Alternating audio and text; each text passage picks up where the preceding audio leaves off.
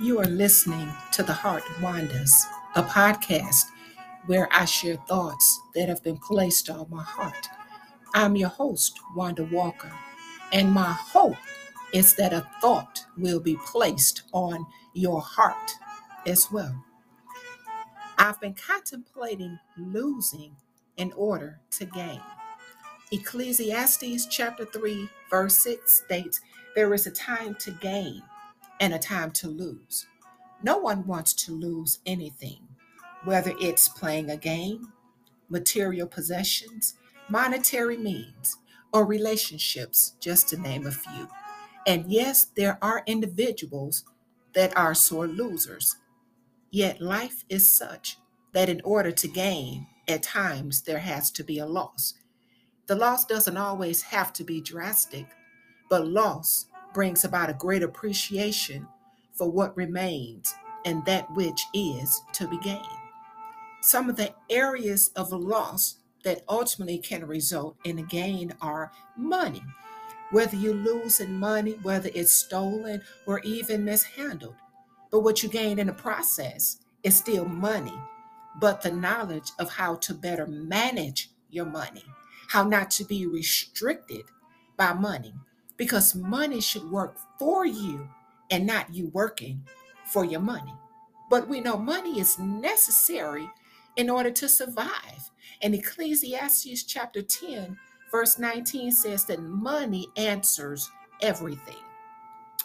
There are material possessions that we lose, whether they're lost, stolen, they dry rot, break down, and we know there's destruction because of floods, tornadoes, hurricanes, and fires. And even some things can be repossessed.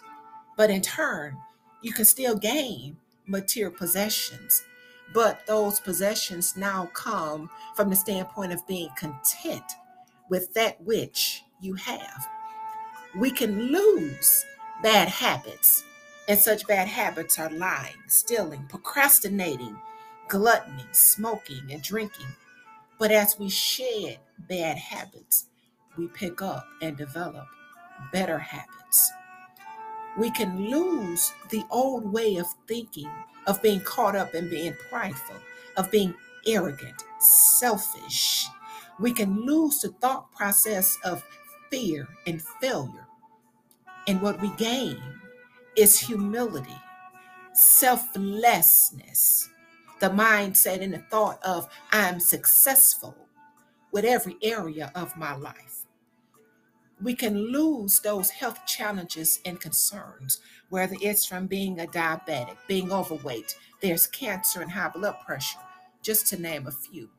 And what we gain is better health through the necessary lifestyle changes of diet, exercise, healing, and even just maintaining we have those relationships that ultimately can be toxic, where we tend to outgrow those who we're interacting with. We lose people because of death. We lose people because they were meant to be in our lives for a season. We lose because of those teachable moments that those individuals came in our lives to teach us. But what we gain in the process can be restored relationships from those which were broken. We gain new seasons of people being in our lives. We have people that now are in our lives for a lifetime. There's new individuals to occupy those spaces within our lives, within our hearts, for greater love, respect, and appreciation. We can lose chaos and confusion, and we can gain peace and tranquility. We can lose weakness from the standpoint of physical strength and even those temptations that we tend to succumb to. But what we gain is we are strengthened in so many areas within our lives, whether we gain physical strength because of lifting weights, but even as we're strengthened to be able to resist indulging in and succumbing to temptations because First Corinthians chapter 10 verse 13 states that no temptation is so great that will overtake you except what is common to mankind and God is faithful He will not let you be tempted beyond what you can bear. But when you are tempted, He will also provide a way out so that you can endure it. We tend to lose self because we can become so absorbed in the titles that we carry, whether it's a mother, it's a wife, or even trying to be all that others want us to be.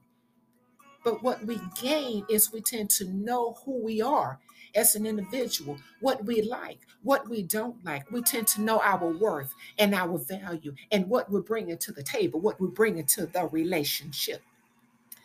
When we come from the standpoint of being carnal, because yes, we are people, we're human, and we tend to go through life, believe it or not, we're lost.